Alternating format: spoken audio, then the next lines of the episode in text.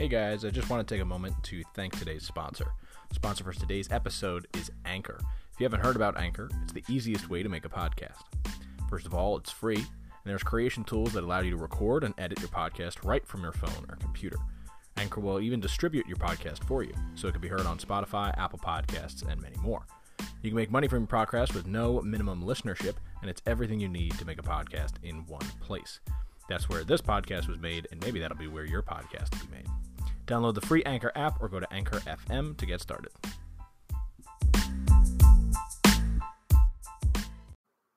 Hello, hello. I'm going to answer it right away. Right away. What skills should you teach your dog first? Engagement, a solid recall, and settling, calming them down. Those three things are the first things you should focus on whenever you get a new puppy, whether you're getting an older dog or you finally decided to start training your dog. I'm Michael Aceta, founder of Matador Canine Brilliance, author of the Dog Training Cheat Codes, and host of the Acknowledge Dogs podcast. Thank you for being here. Before we dive in a little bit more about those three things, I want to offer a free gift to you. Click the link in the description and get the free PDF download for resolving complicated bad habits without having to use punishment. It's a very short read, but it is packed with useful information. So please take advantage of it. It is my gift to you. Okay, so the first one engagement. Engagement is huge. This is where loose leash walking can be fixed. This is where a solid recall can be built, and that's why it's before the solid recall, right? The engagement comes first.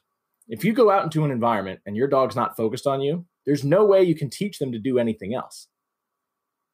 You have to teach them engagement first. They have to be engaged with you, they have to be focused on you, they have to want to learn with you over all of the other stimulus in any environment, right? You go out for a walk, they're going to be looking at the squirrels, they're going to be looking at the cats, they're going to be looking at the dogs, everything else besides you. You can't start teaching basic obedience or manners or nice loose leash walking. You can't teach any of that if your dog is not engaged with you. So, how do we build engagement? Well, my favorite way is to wait. What? Why would I wait? Exactly. Go sit on a park bench, hold your dog's leash, and wait some point they will get bored with the outside world and they will look towards you.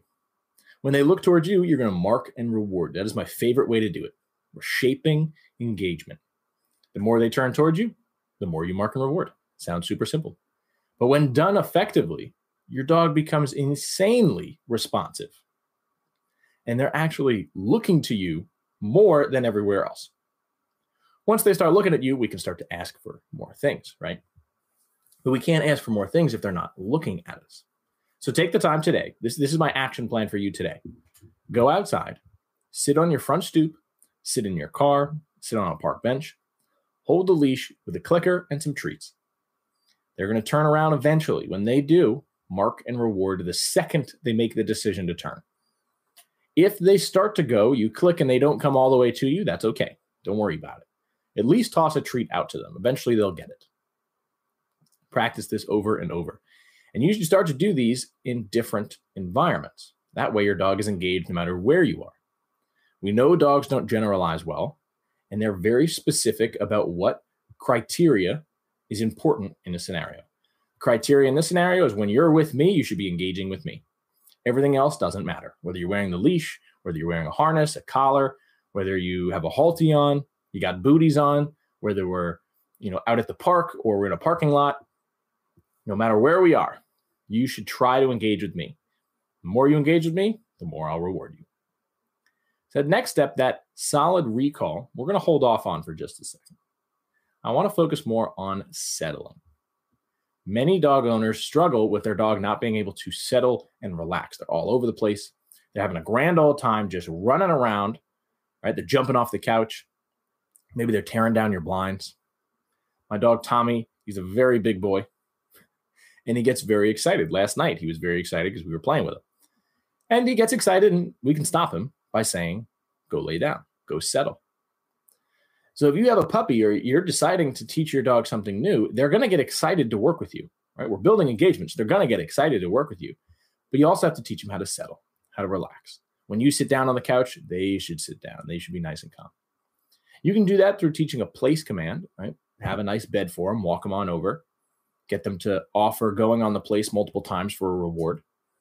and then have them come off, say place before they jump back on. When they jump back on, mark on board. Now you've taught them the word place. We chose to say go lay down. It's just the phrase that we use. You can say anything. Go take a chill pill. Go take five. Right? You could say anything. I would not say down because that's an obedience routine command or cue. Right? Down is a very specific behavior. I don't want to ruin the down or my settling cue by cross contaminating them, if you will. Right? If I say down, I expect my dog to stay focused on me in a in a um, active down, which means they're primed and ready to get up and do the next thing. Go lay down or go settle or go on place is a passive type of down. They're actually laying, maybe they roll their hip, maybe they lay like a pancake, completely flat. I want to have differences there. And I want my dog to know the difference. So I'm going to use a different word to signify a different behavior. Right? So that's important. Now, you can teach this without saying anything. And that's how I would prefer to do it. That's what we did with Hawk, my other dog. When I sat down in a chair, when I was first teaching him, he was attached to me by a leash. When I sat down in a chair, I immediately started putting treats on the ground. He learned whenever dad sits down, I should lay right next to him and I'll get my treats. Now, this might not be what you want. You don't want your dog constantly sitting next to you. In the situations I was in and I was training in, like I was in college, so I was in class and this, that, he was laying right next to me and that was totally fine. Nowadays, when I lay down, he lays right next to me and it's wonderful until I go to move the chair and then he moves. And right. But I've taught him the action of me sitting down tells him to go settle.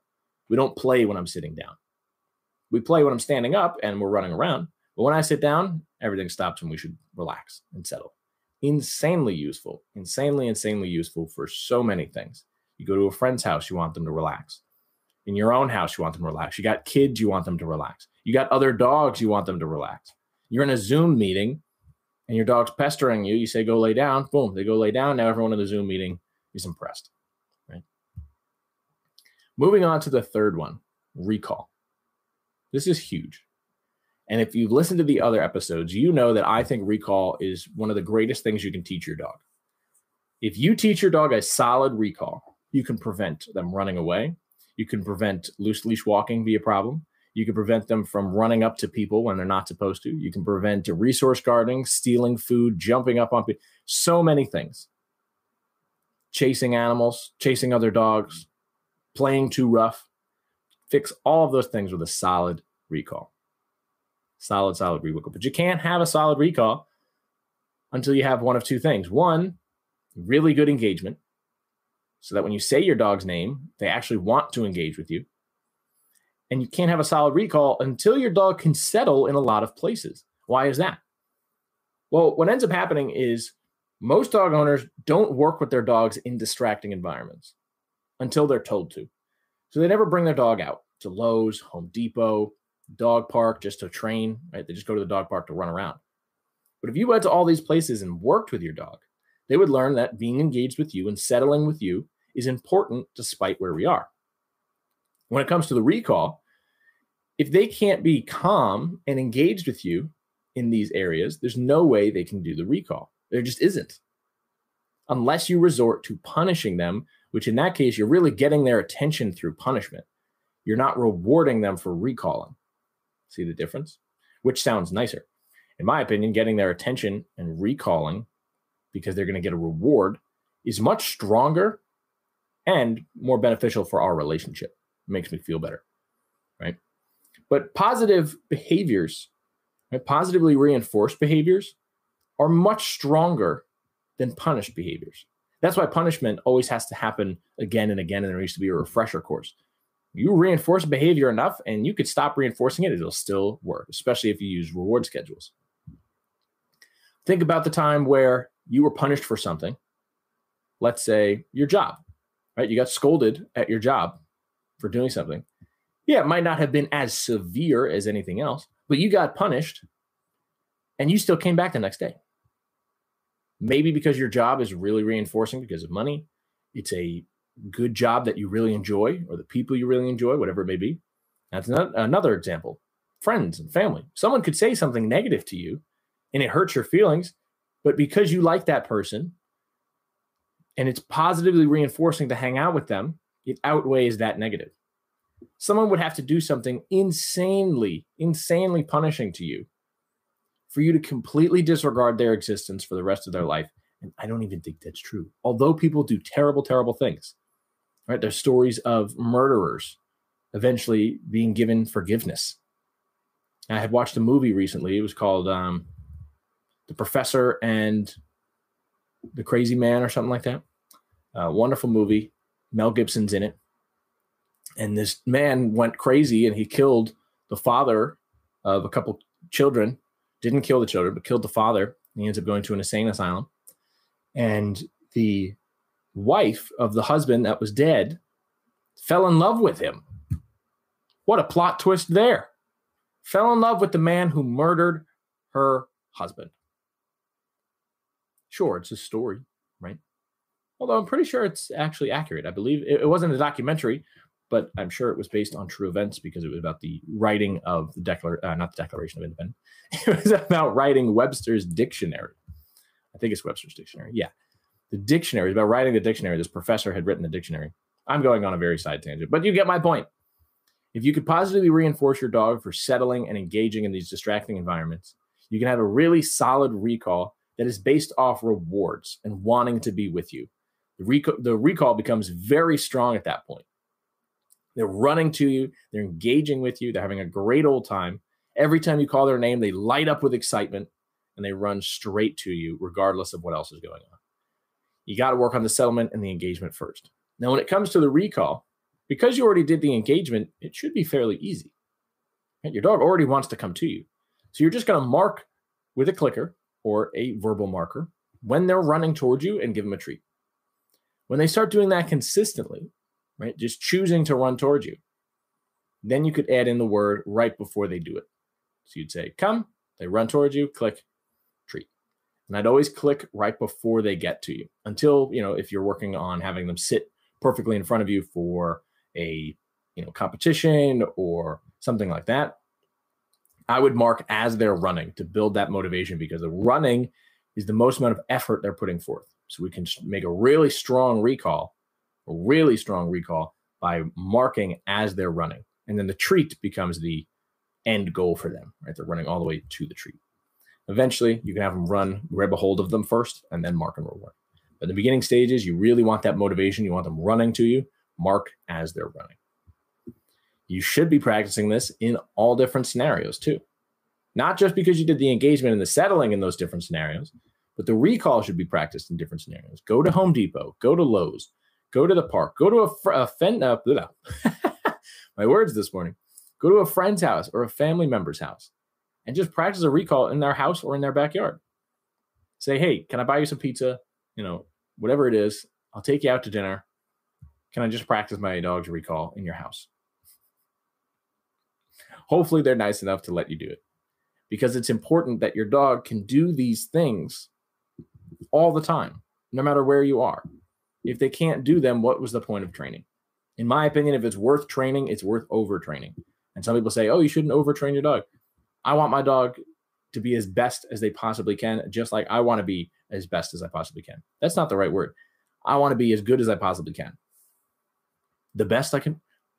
I don't know what's going on with my words today. I want to be the best that I can. There we go. I want to be the best that I can. I want my dog to be the best that they can. So if I'm going to train, I'm going to overtrain it. I'm going to work through all of these problems, all these problem behaviors that so many dog owners suffer through. I'm going to work through all of that so my dog can have a nice, freedom filled life. Right? I, can, I can't go hiking with my dogs if they can't recall and they don't have any engagement. I can't bring my dogs to an outdoor cafe if my dog can't settle right? I, I gain a certain level of freedom, adventure, simply because I work with my dogs and I train them and I get them the exercise that they need and the skills required to live in our society. Right? We needed to learn skills. That's why kindergarten exists. Right? That's why parents have to teach you things. You have to learn the skills before you can move up into, you know, first grade, let's say, right? You got to be potty trained before you can go to kindergarten, I think. That's why pre-K exists. I got a two year old now who's trying to be potty trained. And he's got to learn that skill before we get to those upper grades. I know they're not upper grades, they're low grades, but for him, they'd be upper grades. So he's got to be potty trained before we can do that. He's got to learn the skills, just like a dog. You got to learn the skills of engagement, settling, and a solid recall for you to have any chance of an adventurous, freedom filled life. And I hope you work on that so you can have the same freedom that I get with my dogs. Thank you guys for listening today. Again, please take that free PDF download in the description. It's absolutely free. It's 10 pages. It's a nice little short read, but it'll help you understand how to resolve your bad habits of your dog, right? The problems that they have without using punishment, without yelling at them, without correcting them, without making a whole big fuss out of it, just teaching them what they should be doing. Take advantage of that. Also, if you are interested in training your dog with me through one on one coaching, click the link in the description as well or head over to training.matadorcanine.com slash six week coaching. And I'll see you guys in our first session. Thanks again.